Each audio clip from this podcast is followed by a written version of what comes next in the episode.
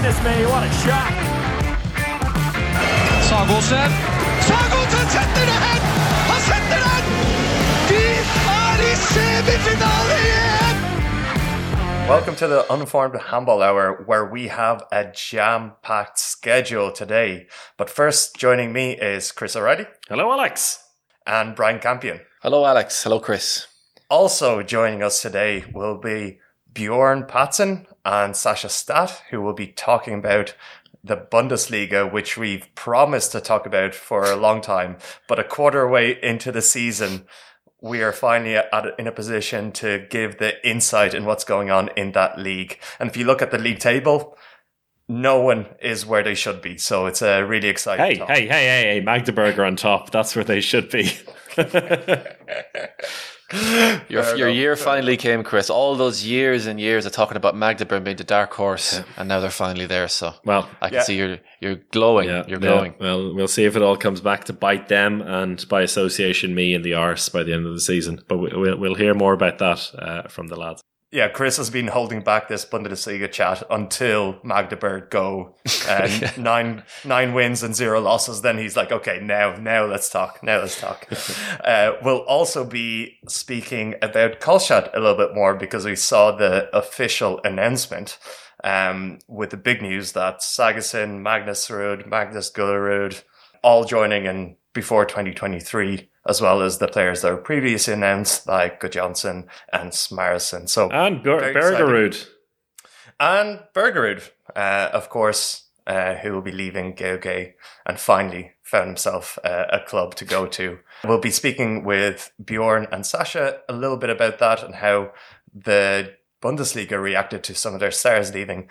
We'll also be speaking with Lisa Lotte Henriksen, who is a Norwegian uh, reporter who was actually at the famous press conference where Kolstad revealed their big plan. So we'll get a bit of insight with her. Before we go into our interviews, I just want to just take a moment, take a moment and look at the games we've seen in the Champions League this season and the crowds we've seen in the Champions League this season. The game between Porto and Barcelona, the latest one, the draw, was incredible, incredible atmosphere. We saw, we've seen Kielce and the atmosphere that uh, the arena there has brought to us being sold out every week. So my question to you is, is this what the EHF imagined the Champions League to be from the very start? And is it fulfilling the, the dreams of the European handball fans? I think you talk to certain people, and they always say there's always going to be too few many useless games. Uh, that you're always going to have that, but I think it's really great. Um, I'm having a great time, and I'm really enjoying it. It's one of the most enthralling and open seasons we've seen at this level for for quite a long time. Uh, so, and I've been at a few games this season as well, and to, to see the arenas full of fans again, it just really gives it a whole new boost and a whole new level. And by the way, Alex, I loved your introduction to that question. It sounded like a small episode from the Calm meditation app. Just take a minute and just appreciate. I was really enjoying that. I was like, God, this you should maybe write to Calm and get this uh, handball section going on their app. just just reading out results from uh, the African Championship over the last 20 years. The really Somalian. League.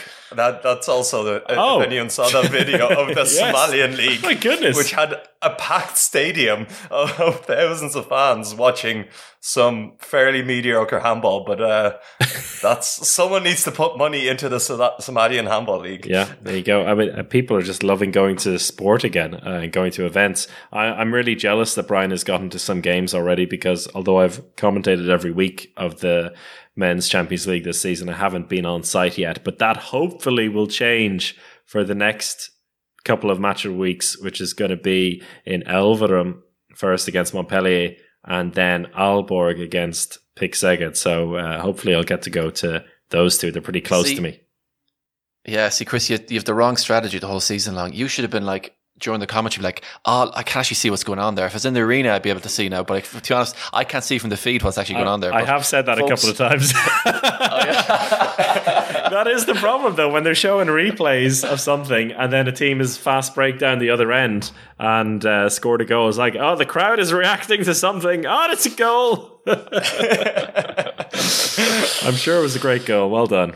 And on obscure leagues, just one thing that's popped up into my head, and Vardar, which is usually such a great uh, home crowd, they lost the game against Eurofarm Pelister's second team in the uh, Macedonian League. We were giving them huge props at the start of the season, but it all seems to be going wrong for them now. And Veselin Vujovic is doing his classic, almost Jose Mourinho style, like a bright start, uh, inspiring the players. Then he starts to blame the players. Then he leaves the club. Didn't I? Didn't I say in the air preview that it, it might explode? you did. And let's let's see how it goes. Uh, I, I still have faith in this Vardar team. Right, so let's go into our first interview. We've spoken to them separately in the past, Bjorn Pazen and Sasha Staat. Time to bring them in together.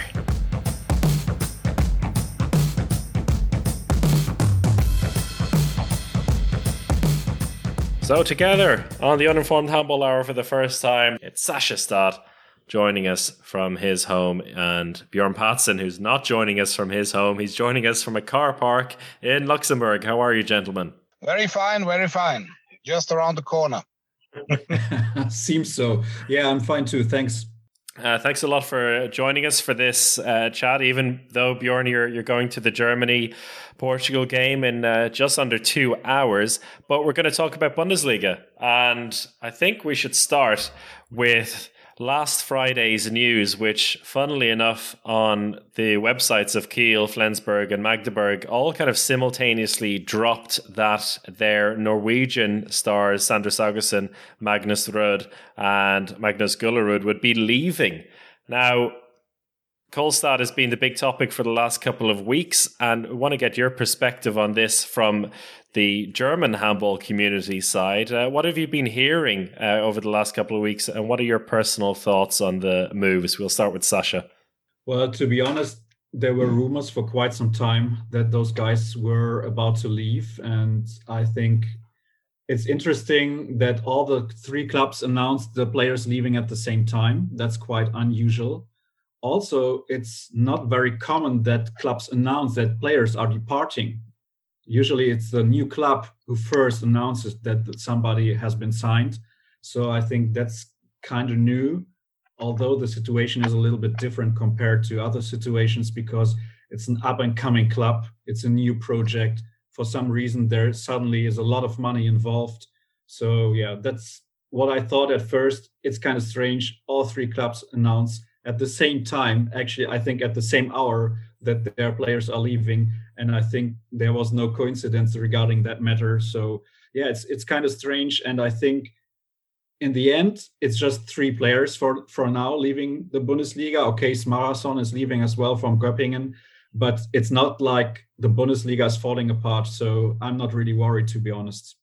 Yeah, the funny thing is, if I if I just jump in, there were a lot of discussions among the fans. As Sasha said, there had been rumors that especially Sander Sagosen will go back to his home country and others might follow. It was the same what uh, what Flensburg already announced some weeks before that it's hard to keep Rød in the squad. And uh, the interesting fact is, so how early in the end all these transfers will be announced? But this was usually done by Kiel in the opposite way so when they signed Niklas Landin or Andreas Wolff, it was one and a half, two years before before the contract started, and now they they turned it around. That uh, okay, Rød is leaving uh, and Sander Sagosen is leaving for 23 and the others are coming in 22. So in the end, the, the fans are discussing now if uh, this uh, is a shock for Bundesliga. But I absolutely agree with Sasha. It's not uh, the big shock for Bundesliga because I would say uh, it's an interesting project that they have in Kolstad and it's another interesting project they have in Aalborg. Don't forget that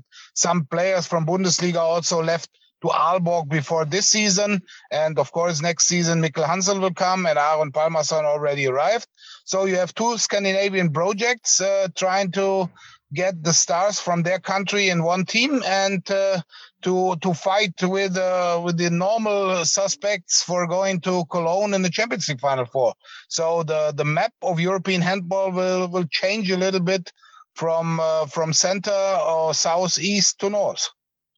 maybe specifically about Sagosen, because I suppose he is one of the biggest stars in handball. He came to the Bundesliga to be kind of, let's say, the face of the league. Is there some sort of feeling from, you know, the, the fans of the league that he hasn't fulfilled his obligation to the league or that he's leaving too early? So I, w- I would say in the end, uh, he said, I want to go to Bundesliga when I'm young. I will not go to Bundesliga when I'm old. So now this new project started and his, even his father is involved in Kolstad. So it, I don't think it's about obligation, but uh, the interesting fact is when you saw Sander Sagosen at the Euro 2020, uh, in in Norway, uh, Austria, and Sweden, how fresh he was there when he was playing for PSG. Okay, he was one and a half years younger, but then when you saw him uh, playing, for example, at Olympic Games after a long and tough Bundesliga season, and only with five or six days of rest before the start of the Olympic preparation, so he felt now in one season how tough it is to be a play Bundesliga, and of course it was the post-COVID season with 38 rounds in Bundesliga.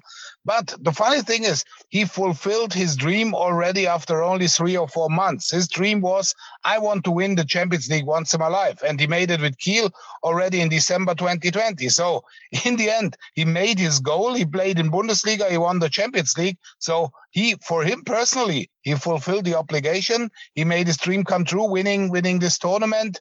And uh, if there's a, another chance for him playing at home, at the home fans in his hometown, with less burden and less stress as he has in German league, so it's my thing. It's all it's normal, and of course, it's a big, big money involved in Norway now. I can understand his decision. I mean, his father is involved. They will pay him well. He's from the city. I can understand all that.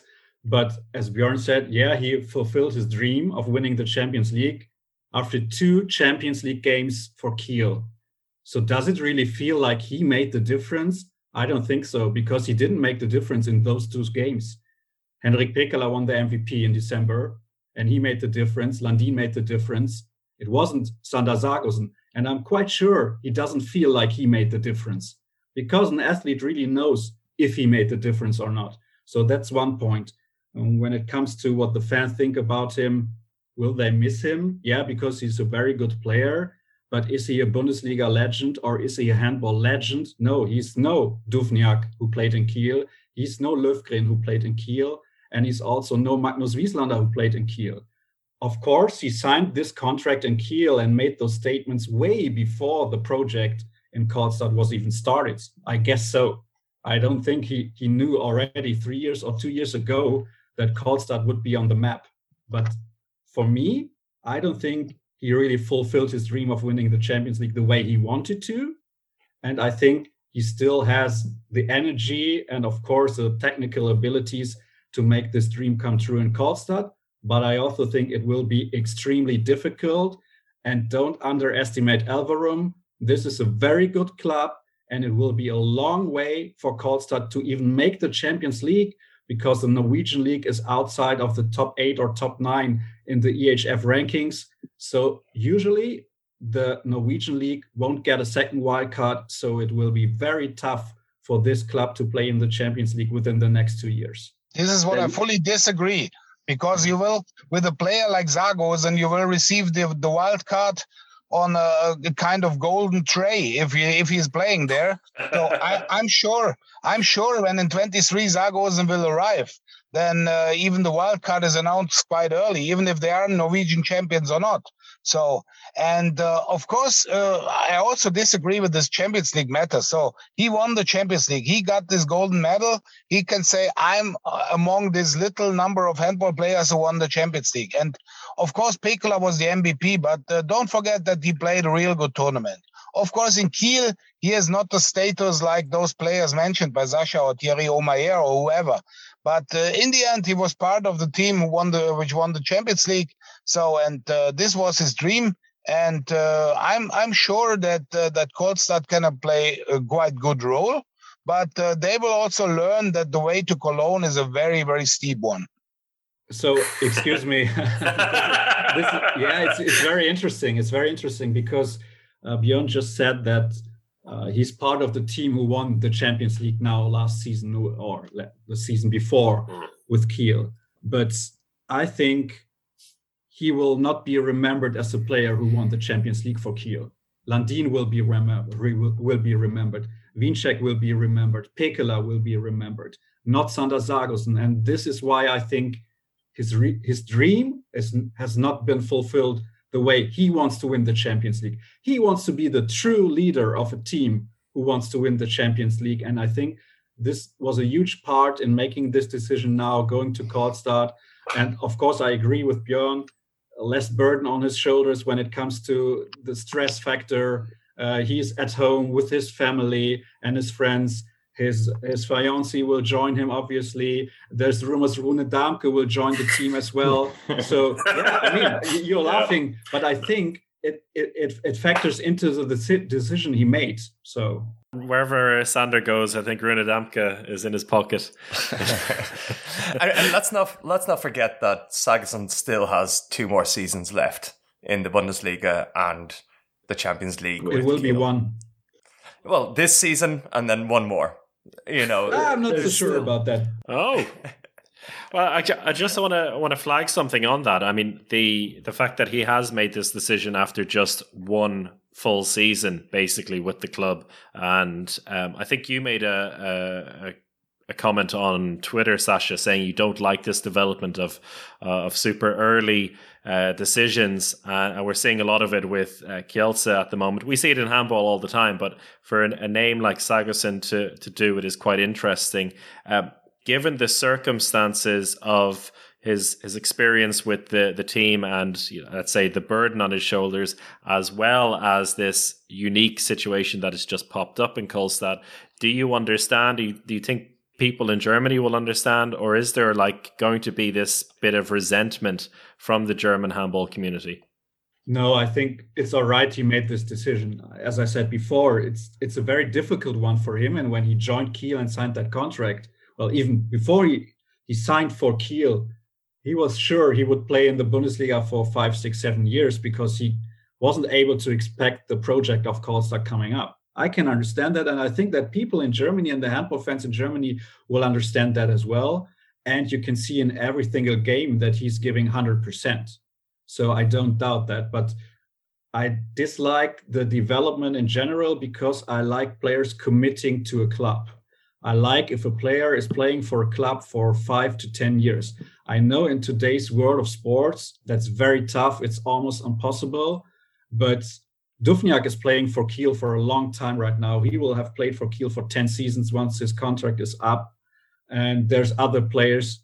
I really admire those kind of players, no matter if I like their style or if I like them as a person whatsoever.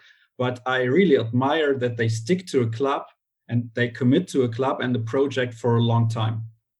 So what I said, the community in Germany will say, okay, this is another example that the Bundesliga is too tough for some players, or uh, it's a matter of money that he goes. But what we, what I read was only the sentence of the Kiel manager Viktor Szilágyi, who said we gave him a real good offer, also from the financial point of view. So I don't think that uh, it was in the end only the money when when you remember his current coach Filip Jicha going to Barcelona, he said, "If I go to Barcelona, I can play two or more, two three more seasons." Maybe this is the thing for Sagosen also that he says, "Okay, after recognizing that in Bundesliga is different, for example, to Veszprém or Kielce." When you have in your league only t- through two, three, four matches when you have to play with full power. So in Bundesliga, it's a different way. When you see that Kiel can lose in Nettelstedt, so you have to give the 100%.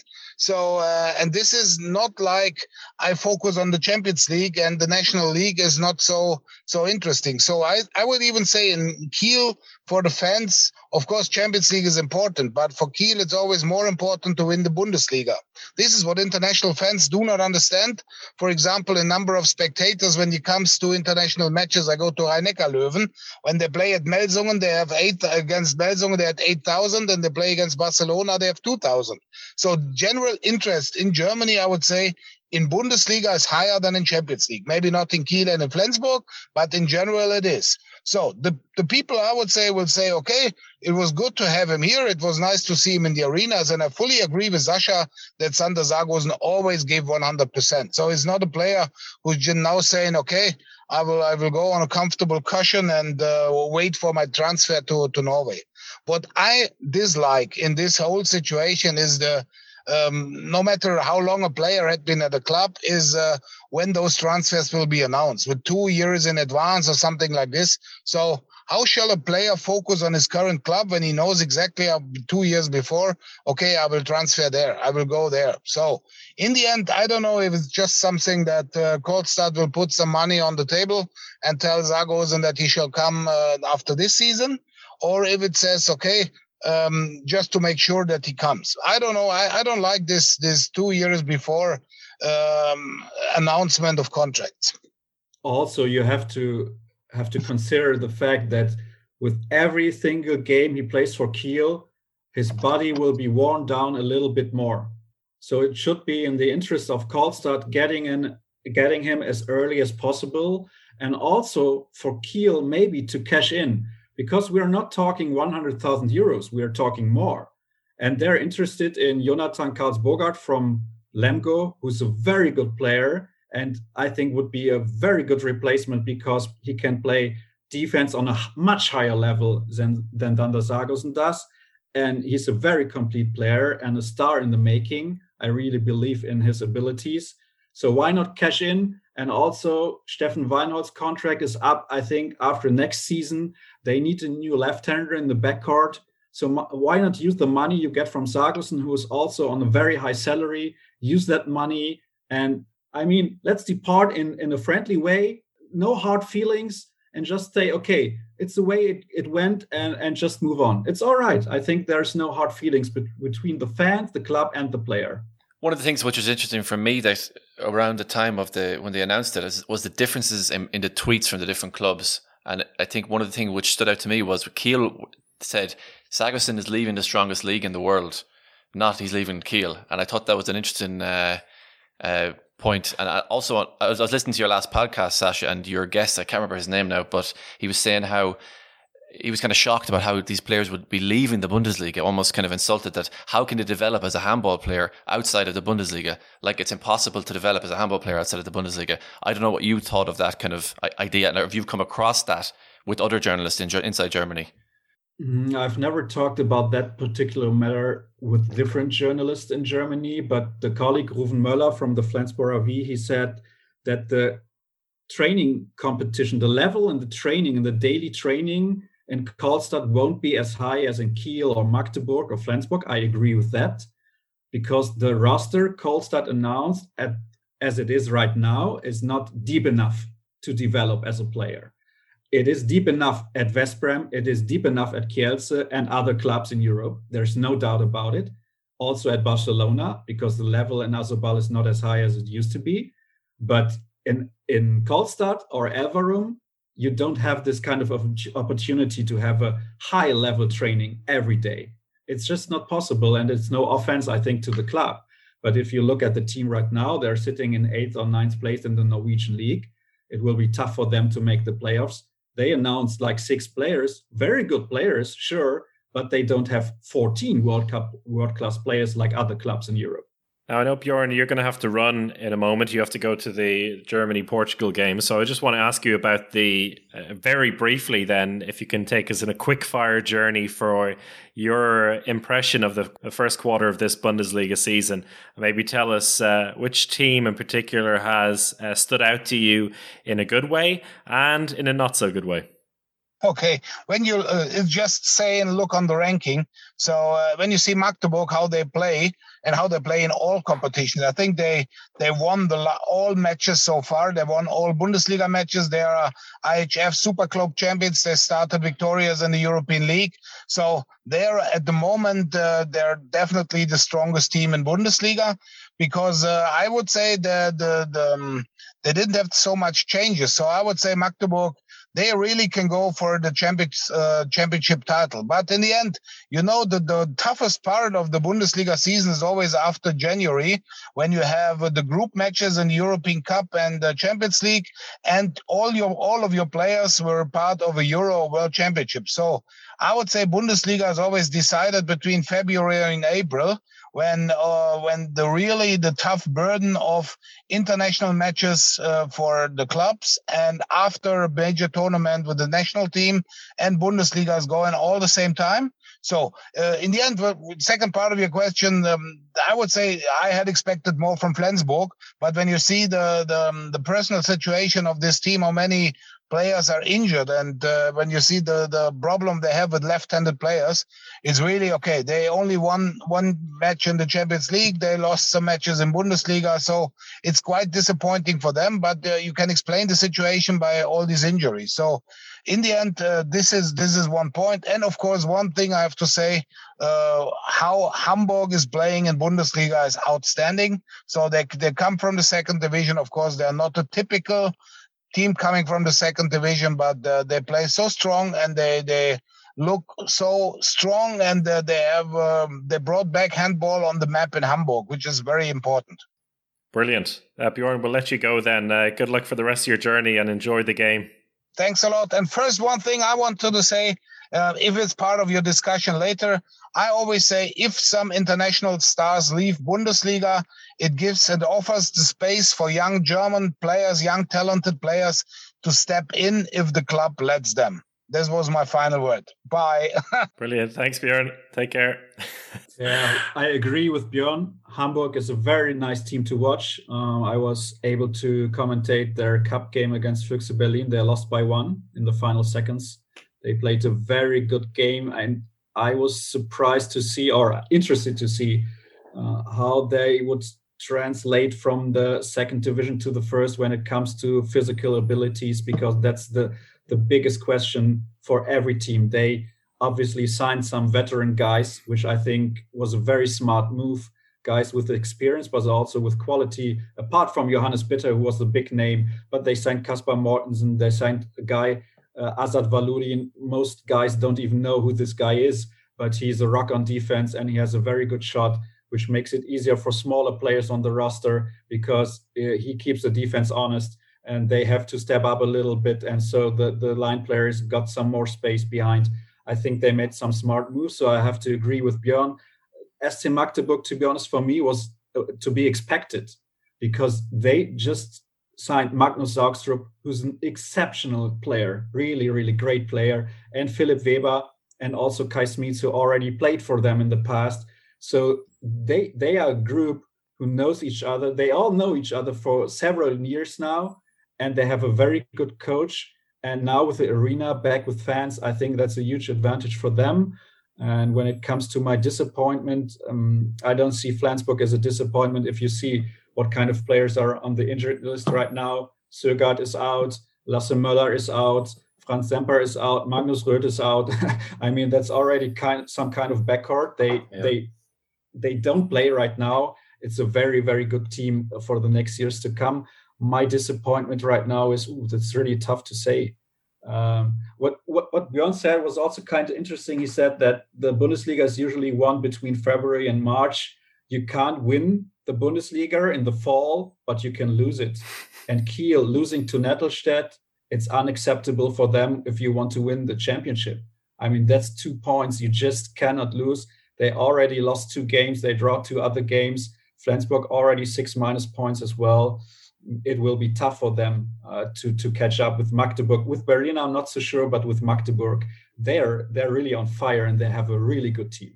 So, so what is it about Kiel that's um, a bit slower this season? Usually, they they just get these wins, um, no matter what. But it looks like this season they're they're just dropping more um, what what is it about this season? Like, what what what's actually been the cause of these surprise losses? When I recorded my season preview, uh, usually I invite one guy from each club, one journalist covering each club. Uh, my colleague from Hamburg said, Merle Shark, you know her, um, that that it's interesting that usually Kiel, when there's Olympic games, they don't they or they hardly sign new players. because they want to rely on on the foundation they have. That's a very smart uh, strategy, if you ask me.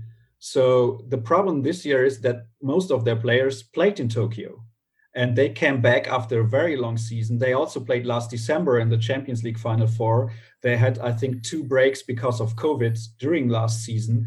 So they're not fresh right now. They're not fresh at all. Pekeler, for example, who I think is, an, is a world class player, he's he's not working on defense, which says a lot because that's his strength. So if you just look at that, okay, Duvnjak and Zarabec, they didn't play at the Olympics, but most of the other players they they played there and they seem to be very tired after two months of the season. And I also think that other teams they're more confident playing against Kiel because of the last three or four years, also the last years of Alfred Gislason at the club. They became some kind of club which is beatable. Usually they won all the games against the small clubs, but even the smaller clubs, they now feel they got a chance to beat them and I think the Nettelstedt game was the perfect example. And we mentioned Flensburg there briefly, and just the, the plethora of injuries they have. Uh, we speculated a little bit uh, a few weeks ago about, their, about what is actually going on there because it, it seems almost uh, it's beyond a coincidence and it's not just this season it's a couple of seasons that it's been happening. I mean is there some kind of issue here in their training schedule or the type of squad they're building the way they use their players or with the strength and conditioning that they go through? I don't think that it, it's about the, the the the coaching staff because i remember they had a lot of like muscle injuries when Ljubomir Vranjes was still in charge and then Maik Machulla took over, and suddenly there were no muscle injuries anymore, mm. and the players were kind of fit. But I think in the last season, especially towards the end of the season, the problem was it was like like some kind of vicious circle. There were some injured players, but there was still going for the title in the league. And if there's still the title on the line, you play your best players if you need to win. And for example, Gottfridsson, he was so worn out and he, after five minutes of every game, he looked tired. But of course, he, Machulla had to play him because he wanted to win the game and the championship. Then Gottfridsson, who already played a lot of minutes at the World Championship in Egypt, then played a lot of minutes in the Champions League for Flensburg, played a lot of minutes in the Bundesliga for Flensburg, and also played a lot of minutes in Tokyo. I mean, the guy is got is he's done.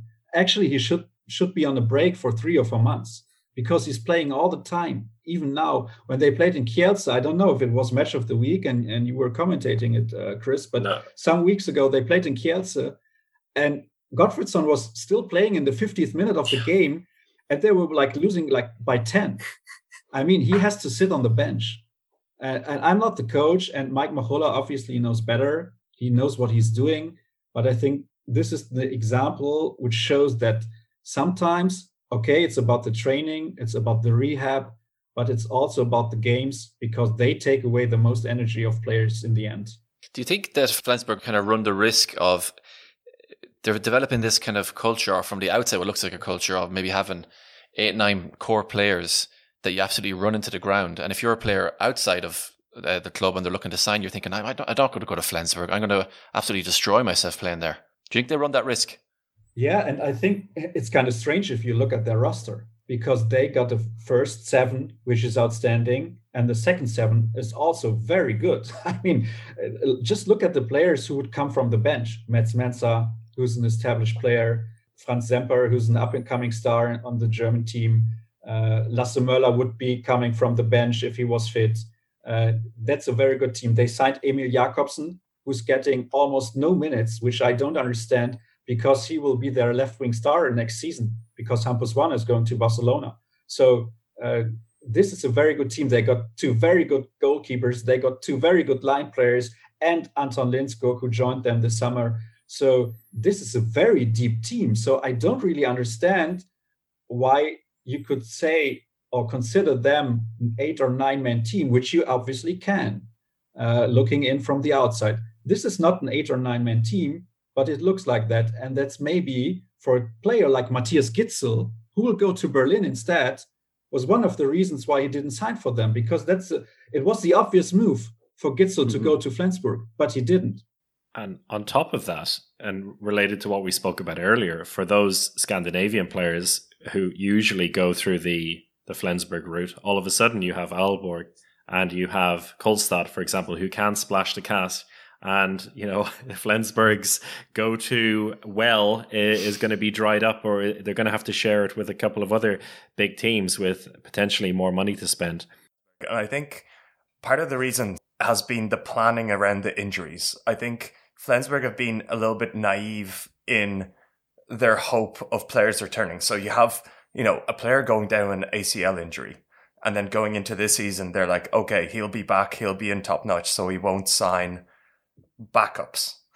And I think that's been the issue. And we saw such a huge change when they brought in Einarsson re- recently.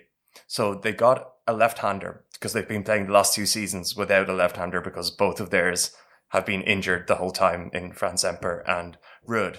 But they instead of getting a 40-year-old uh, you know, ex-German star to come in, they're like, okay, let's get six months of uh, a promising good player. He's not going to be, he's not going to light up the world, but he's going to bring balance. And they brought him in.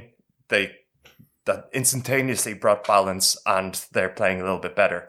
But it took them two years to basically make that decision, even though they knew that there's three players with very long injuries. There's a player like Magnus Rød who just can't depend on.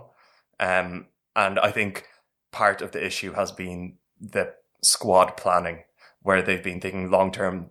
Like on paper, they have a fantastic squad, but you have to really look at it day by day, month by month, and see what you can do. I think that's been, let's say, a fault of the Flensburg, you know, directors or whatever, the team managers. Got very Danish there with your Flensburg. Flensburg. Looking through the the league, there there seems to be a story in almost every team here. Uh, there it's been one of the most wide open leagues overall. And Melsungen, I think, is always an interesting one to bring up. They've already had a, a dramatic season. they're always fun to talk about because it's just like a, a mess. Um, they're in a bit of good form, though, since uh, the changing coach. Um, what do you make of them? What, what has been your uh, your following of Melsungen this season? I think they finally made the right move going to to sign Parrondo because he is a coach who fits to the roster they have. Either you have to sign all the players who fit to the system of the coach, or you just get a coach who fits to the system. And he's a Spanish coach, so we know he likes to play with line players. They all love to do that. They like to have players who can make good decisions, but who can also shoot from the outside. They have a perfect player in André Gomes, who will be a superstar in the next few years. I'm very sure about that because he also seems to be a rather smart guy and he knows what he's doing. And maybe it was good for him not to go to Barcelona right away and maybe go to a smaller club with all the respect uh, to Melsung because it's the small club, small club on the European map. That's quite obvious.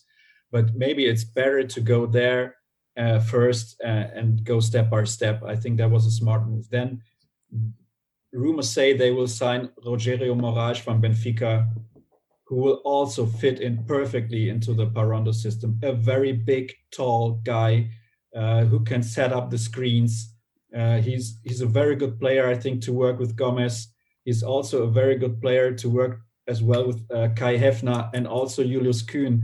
And I think the difference is in the past few years, Julius Kühn, he was the guy, and and I think that's too much to ask from him. He can come in after 50 minutes when the defense is already a little tired and then just score some easy goals because he a, his shot is a real weapon. But if he has to make the decisions like from from the first minute on, I don't think that's the right move to go with him. So I think get coming getting him from the bench is is, is good for Melsung. The roster is deeper they also signed Morawski. I think that's also a good move because Heinevetter is on the decline. That's quite obvious for for at, at least the last two or three years. And uh, so I think next season when they get one or two more players, also Ivan Martinovic will join from Hanover. I think the roster is going into the right direction, and I consider Parrondo to be the right guy for this club. Good for the German players within the club as well to to have that kind of influence. I mean, they're going to get a different kind of schooling, and it seems in particular with those two that maybe they need a bit of a different different influence, and that will help them excel on the international level. Uh, absolutely, and if you take a look back at Carlos Ortega's term in Hanover, he reached the cup final four every single season it was played. Uh, because in the COVID season or last season we didn't really have a, a, cup competition, but in the other three seasons he reached the cup final four. So it's about winning in crucial moments. And Spanish coaches, if you look at the international level right now, they know how to do it. They just know it. And we have a lot of young German players in Hanover who learned from Ortega how to win in crucial moments and don't be too nervous. And I think it will pay off also for the German national team that we have some Spanish coaches in Germany right now. Ortega is, is gone, unfortunately, but Parrondo just arrived, and Roi Sánchez, who coached the second team of Barcelona, joined Stuttgart. And this kind of influence, I think it will be good for the Bundesliga. Jaron Siewert, speaking of young people, we'll go to a young coach, uh, and this is a man that Brian is, uh, was fascinated with, particularly last season. Uh, this season going very well for him in Füchse Berlin. Yeah, and I think he learned a lot during the last one and a half years. I think he's a very smart guy. I talked to him on on my podcast. I think like two years ago, uh, or even two and a half years ago, when he was like 25 and the new coach at TuSem Essen. But a very very smart guy. He's not the most emotional coach on the planet, which is all right. Not every guy can be like uh, I don't know uh, Filip Jícha on the sidelines lately, but uh, uh, but I think that Siewert learned, and I think he also talked a lot about it with Stefan Kretzschmar. I'm quite sure about it that he learned that he has to be a little bit more emotional. Uh, and I also think that he understands the game so well that he learned from his tactical mistakes, maybe, also, the roster has gotten better, and next year they will get Mathias Gidsel and Max Darj, and it will be a hell of a team. It's a deep team. Also, it depends on injuries, as with all the teams in the Bundesliga, what they can do on an international level.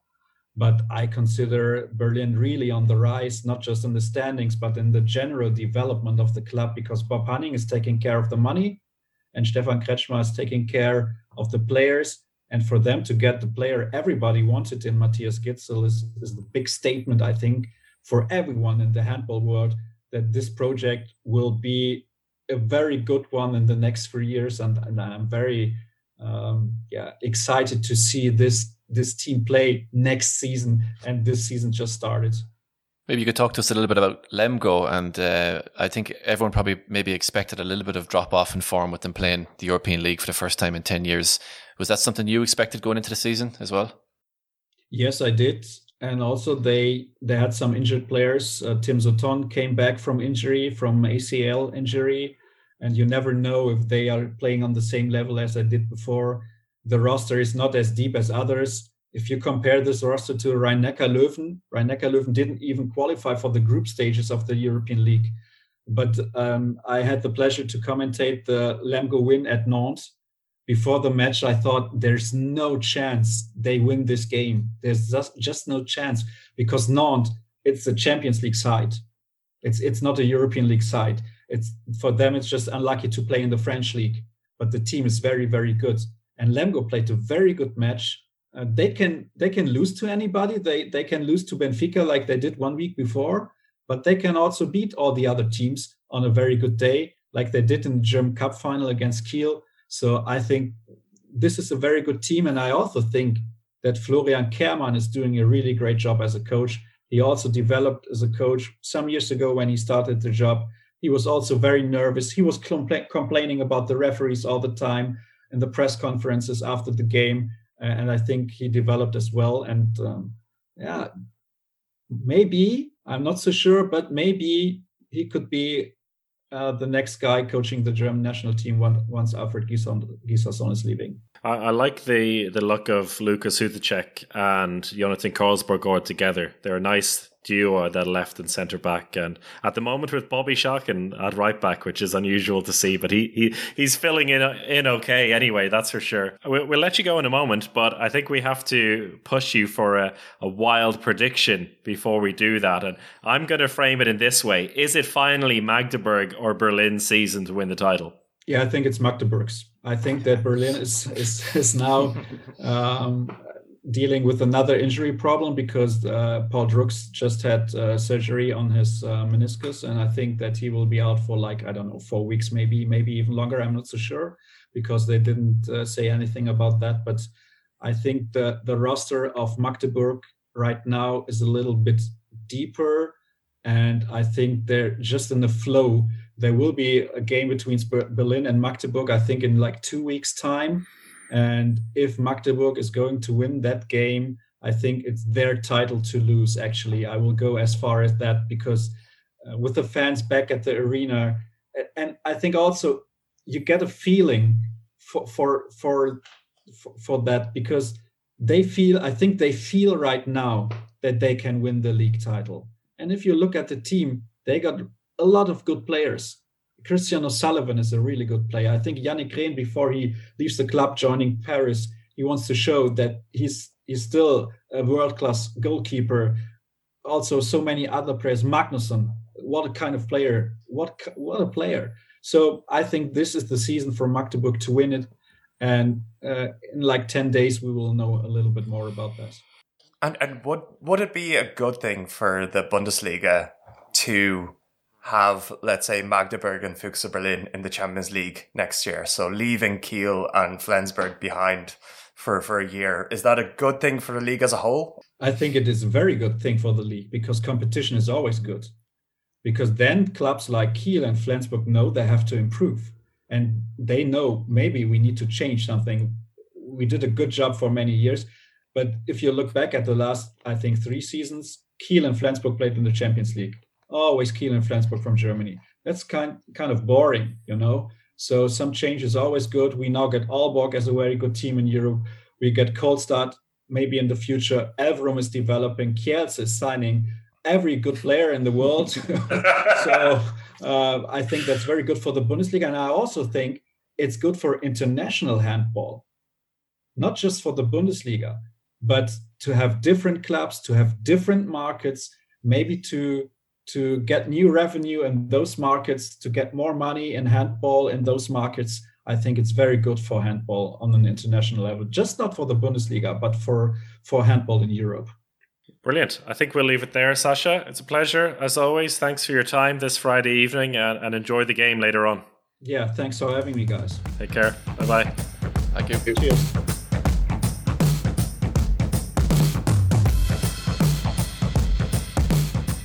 Thank you to Sasha Staat and Bjorn Pazen for giving us a, a really good insight into the Bundesliga this season. And make sure to listen to Kreis Ab, uh, Sasha's podcast, or if you do speak German, uh, and read anything online that Bjorn Pazen writes. Uh, it, it's all really good stuff. There's one point that um, was mentioned, I think, by both people, and that's how difficult the Bundesliga is, how many games they play.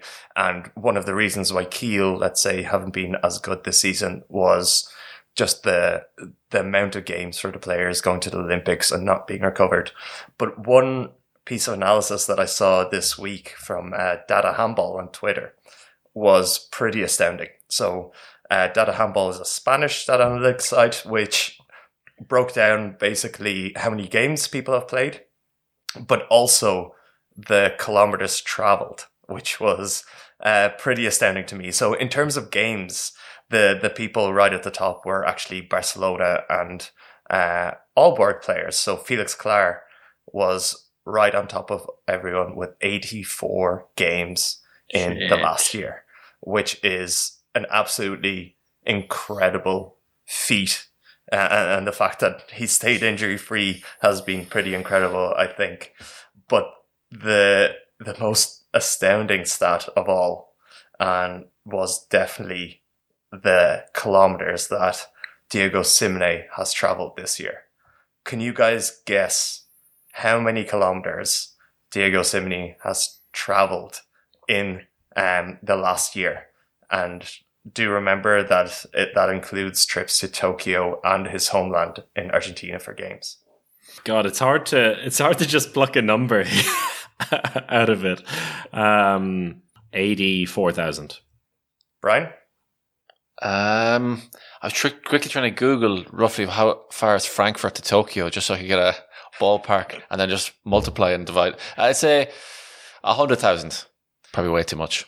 120,000 Oh kilometers my Jesus. goodness! that Chino Simonet has traveled within the last year, which is absolutely astounding. And I don't know, sometimes you, you think of players and, oh, why isn't he playing as well as he should be after an international break? Well, he's just traveled quite a lot. Um, his is unique because, of course, he uh, traveled uh, to Argentina for a lot of uh, home games, including a trip from Argentina to Tokyo, uh, which, which is a pretty significant journey. Just shows the strain the players uh, in, in handball have to go through. And I hope they're freaking flyer miles. That's all I'm saying. yeah. Well, basically flying for free at this stage, I'd say. Okay, so now on to our second interview of the day, and we're getting the insight on Kolstad's big plans for the next few years with Liselotte Henriksen from Trondheim.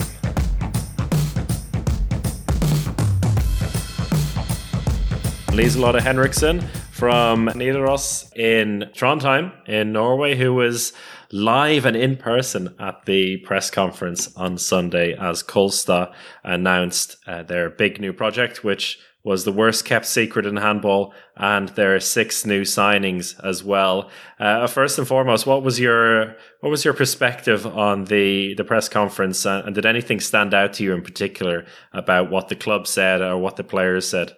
As you said, it was baddest kept secret ever. We kind of knew what was coming, but the weird thing is that I still can't believe this is actually true. And I had to be there to see it, and I still don't believe it actually. But yeah, what what did stand out? Maybe how the CIO really pronounced his loyalty to uh, Stian Gomo and the coaches. I was maybe expecting something quite different there. He claims that Gomo and uh, Sagosen Senior is still going to lead this project on as coaches. That was maybe my biggest surprise. All the rest seemed kind of scripted. and trying to get uh, the Trondheim links to both Bergerud and Rød to make it feel more heartly. I don't know, like Sagosen coming home, making something big in his own hometown, uh, and trying to get the same excitement about Bergerud and Rød as well. Yeah, it was no surprises, but kind of exactly what you were expecting it to be. Very clean, very neat. And I think w- one of the interesting things about the project is how um, we see the end goal. You know that that's very clear now. Um, but right now, Kolstad are ninth in the Norwegian league. Was there any insight of you know that transition period of how that would actually happen and, and what their plan for that was? They were speaking a lot about keeping the core of the club and taking the stairs, not the elevator to the top. Mind you, what they are doing right now, but okay. but but yeah, they, they want to keep all the players that they already have. They claim, and the coaches is going to say, and they are going to build a club for the youth to come into and grow into, and they are going to stay a big uh, Champions League cl- club for the rest of their times. It seems. I don't know how they're going to make that happen, but they didn't say. but uh, that's what they claim is the plan. So it's like you can all stay in the club, but you'll be playing in the second team in Division Two. Probably most of them, yeah. Uh, you, you mentioned to me before that that's the Angomo, the the coach, uh, seemed a bit annoyed with the speculation that has been made, and and you know even when we spoke uh, the other week on the podcast, most of it was about who's going to be the coach.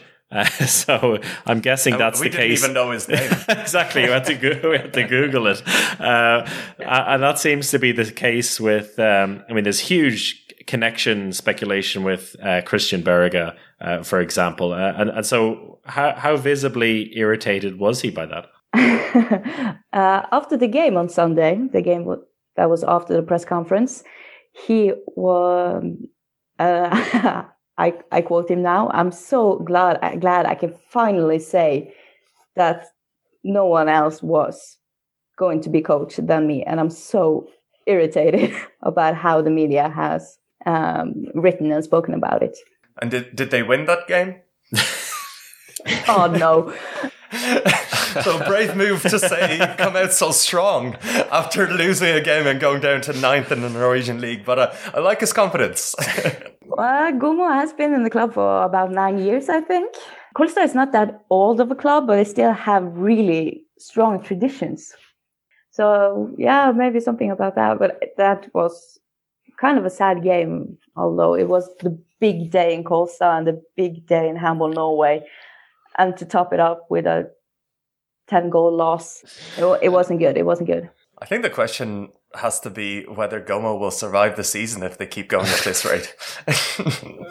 you guys are so harsh. No, well, well, that's, what we're here, that's what we're here to speculate with. I mean, it, it, I, th- I think it is a, a, it is a good question. Brian was making some comparisons to Newcastle and Steve Bruce, and and Gomo very much is the Steve Bruce in this situation. What is the the overall feeling within Norway in this? Like, uh, is there any kind of I mean, resentment seems to be my word of the podcast today. Uh, I was asking the same about Germany and their view of it, but from other clubs. I mean, I was watching the press conference live stream, and there was a lot of angry emojis on Facebook.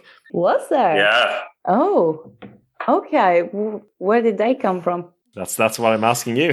they were they were all from uh, ex AG Copenhagen fans. might have been, might have been. Everyone in, from the clubs, both coaches and CEOs and players, seems to all think that this is going to be something great for Norwegian handball. That this is going to make uh, the league bigger and the sport bigger in Norway. Uh, that's at least what they say. Everyone is being really correctly and saying all the right things about this. The only thing that I picked up on that might be resentment is Berge meddling in this project. That's the only thing I've seen or heard about anyone uh, feeling resentment. The reason I mentioned AG Copenhagen before is because I think some fans outside of Norway look at it going, "Oh, we've seen this before. This will, you know, they'll have one run at something, or maybe you might see a flash in the pan and they'll be gone again with sponsors pulling out." But I think maybe what's different about this one is that you have a very big company back in the team, and maybe you could tell us a little bit about their. I think they're top ten companies in Norway. I think, uh, if I'd never read that somewhere. Um, so they're not going to really run out of money, as it were, as, as, as to say. So there's a bit more of a kind of a, a good basis there for financial backing in future years. Yeah, they're not going to run out of money. That's not going to be the problem. Uh, they might get bored. Who knows? But uh, has said that part of the plan is not to just rely on one sponsor. So they are taking in a lot of other big sponsors who's going to take the bill with them so they don't have to rely on them staying. And that is uh, Energy and Salmon companies uh, among them.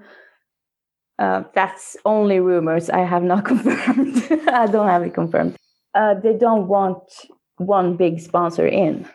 At least that's what they say. And you, you could you could also see this as maybe Copenhagen, but could it be a mix of Copenhagen and Aalborg? What we see in here? Maybe. And I think there's that whole plan of, you know, get a big club in to really progress handball in the country. And we did see that with AG Copenhagen, where, you know, Danish handball today wouldn't have happened without that club, um, kind of bringing it to the next level. Unfortunately, they didn't stick around, but maybe it's also a reflection of the you know, the, the men's, you know, the women's team has been fantastic forever. It's part of the culture. The men's team has grown into a bigger entity. And do you feel the, let's say the want from people in Norway for a club like this? Do, do people, are people excited for this? Yeah, well, when you t- told me about all the angry emojis, I was surprised because uh, I've only heard positive things about this. Uh, uh, my mom up in uh, northern Norwegian started crying watching the press conference. Wow. I was I claimed she was going to move to follow Kolstad from now on. I love that. I, I, absolutely think it's uh, it's something we want, and even especially Trondheim, who is such a big um, city of sports, who they already have the audience, they have the arenas, they have the money, they have the infrastructure. They already have it. I don't see why not. And this is, the more you think about it, maybe perfect club to do it. That was something that uh, Sander Sagosen was saying a lot in the press conference as well. It's like I want to re- recreate the moments of that first round in EHF Euro 2020 in Trondheim when he w- was almost like this godlike messiah-like figure. Uh, and so i think he'll enjoy that uh, big time. Is there i mean we can't forget about elverum in all of this a team which this season appears to be breaking out or breaking into a new level and has relied over the last few seasons it seems on recruiting players that may not go there otherwise if not for the fact that it's an easy route or an automatic route into the Champions League and then an opportunity to go elsewhere. I'm thinking Eric Johansson, uh, for example, who joined this season, Dominik Máthé, who's going to PSG afterwards. So is is that all of a sudden a bit of a risk for them that Champions League handball the season after next is not guaranteed for them? It's a really good question. Uh, we should not forget to praise Elverum for what they've done. And I think, and I hope, I really, really do, that not Elverum, Arendal, nor Drammen will give this to Kolstad for free. I think this is going to put those teams to another level level as well and going to get more money and going to start building and give the right competition. So maybe this could lead to maybe four great teams in uh, the Norwegian league, and maybe Kolstad will meet a setback. it could happen. That's not part of the script, but but uh, um, like uh, on the side of that, I, I want to get Alex and Brian's opinion on this as well. It's something I've been thinking about the fact that, and this was while watching Norway play against Denmark on Thursday night, and and thinking about you know, the, the fact that this team was knocking on the door internationally for a while seems like they're they're going they're drifting further and further away from potential finals and potential gold medals. Could this be a, like a complete change in approach? If we're talking about Christian Berge medaling as well, that it could be some kind of project where basically the Norwegian national team is playing as a club team and they are, let's say, putting in one big shift for the next three years or so, building up to the Olympics uh, and trying to find an edge internationally while playing together as a club team? That's one interesting thought. it would be so fun if, if it was that way, wouldn't it? well, why not? I mean, they've they've tried everything else. you know, they, they, it seems to be. I mean, that that would be one way to go. Rema 1000, the sponsors, they're also big national team sponsors. Alex, what do you think? First of all, I'll let Lieselotte think about it cogently, but Alex, you think about it first, or you you tell us what you think. I, have got a bit of a hot take on this. Go on. I've got a bit of a hot take, and it goes against. I, I think the best thing for Norwegian handball is to go against that idea that you just gave, uh, because Christian Berge's approach has been to play the same eight players in every tournament, and he really puts everything on those eight players and the development in Norway has been within Elverum. We see the next generation of Norwegian players finally coming through. And unfortunately, Christian Berge hasn't reacted very quickly to that. I know like Grøndahl didn't get the, the call up to the national team, even though he's been one of the uh, best. Lieselotte has an answer for that. She told me yesterday. He's injured, right? Yeah, it's, it's a minor injury, as what I've heard. Again, is not confirmed, but he was asked and he Okay. declined. Okay, okay. But still, I- feel like it's been. Um, he had the chance to bring in new blood for a long time uh, and hasn't done that. But I think it's the development of the league as a whole which would benefit Norway as opposed to going with this. Um, let's get the band back together. The the generation that's waning at this stage. It's it's not gone. It needs new blood, and I think from the competition in the league and the spread of talent, that's how they can progress instead of going with this single approach. And it's all Christian Berge's fault.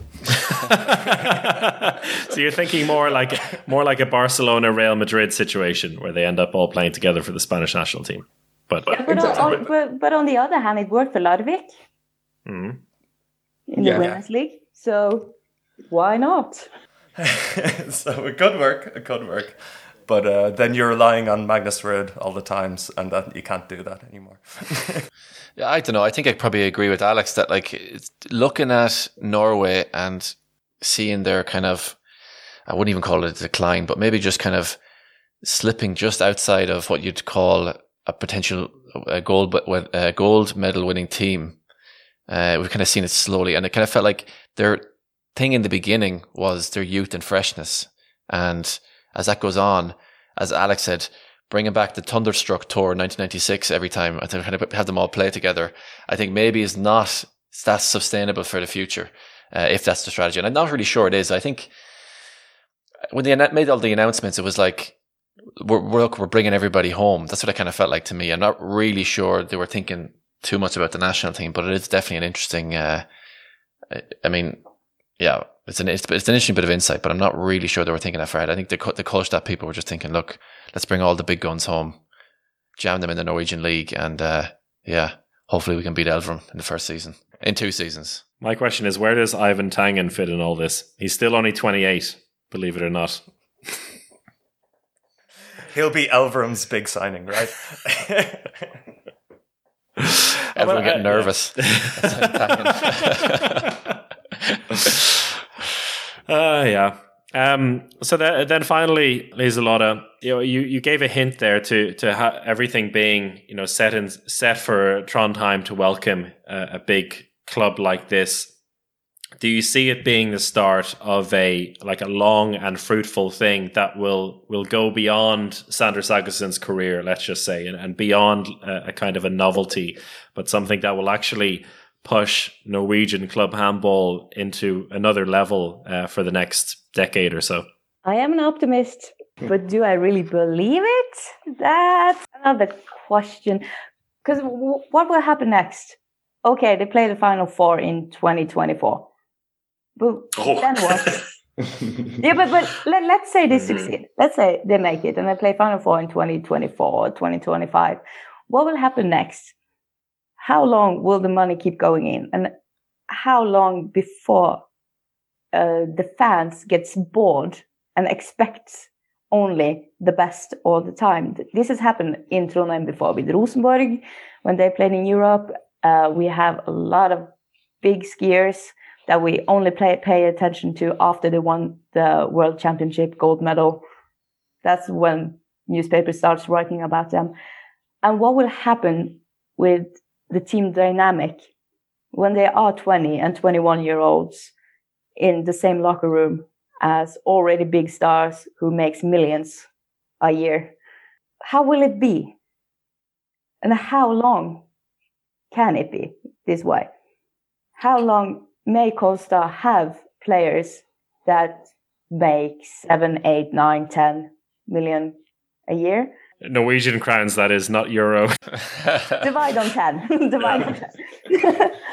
and still have players that does not make a living even of playing handball because most handball players in Norway can't live on the salary. How how long and how much money are they going to need it for? It hasn't even begun, and you're already talking about the decline. So, yeah, this, this all started so nicely, and then all of a sudden like you're like, you're an optimist. yeah, it's an optimist, and all of a sudden we're like, it's it's not gonna last. It's a flash in the pan. AG Copenhagen 2.0. Uh. Just pay your taxes.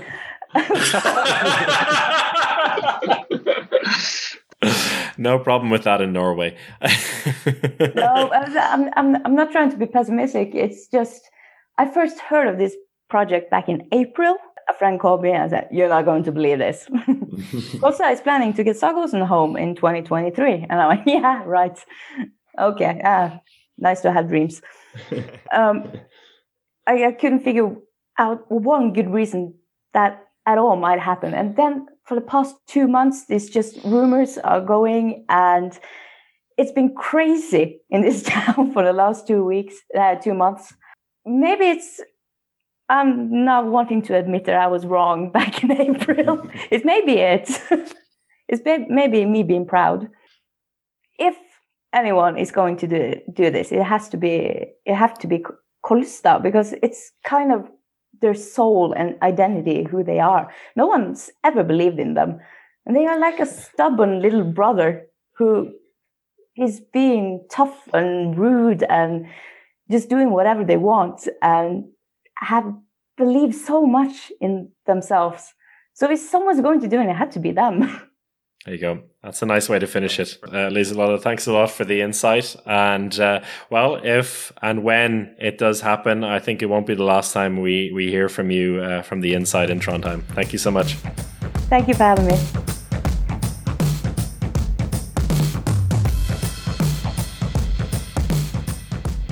Well, there you are. Another episode of the Uninformed Handball Hour in the books. Thank you, Bjorn. Thank you, Sasha. Thank you, Lisa. Thank you, Chris. Thank you, Alex. And thank you, Brian. I'm going to thank myself now before we say goodbye. Cheerio.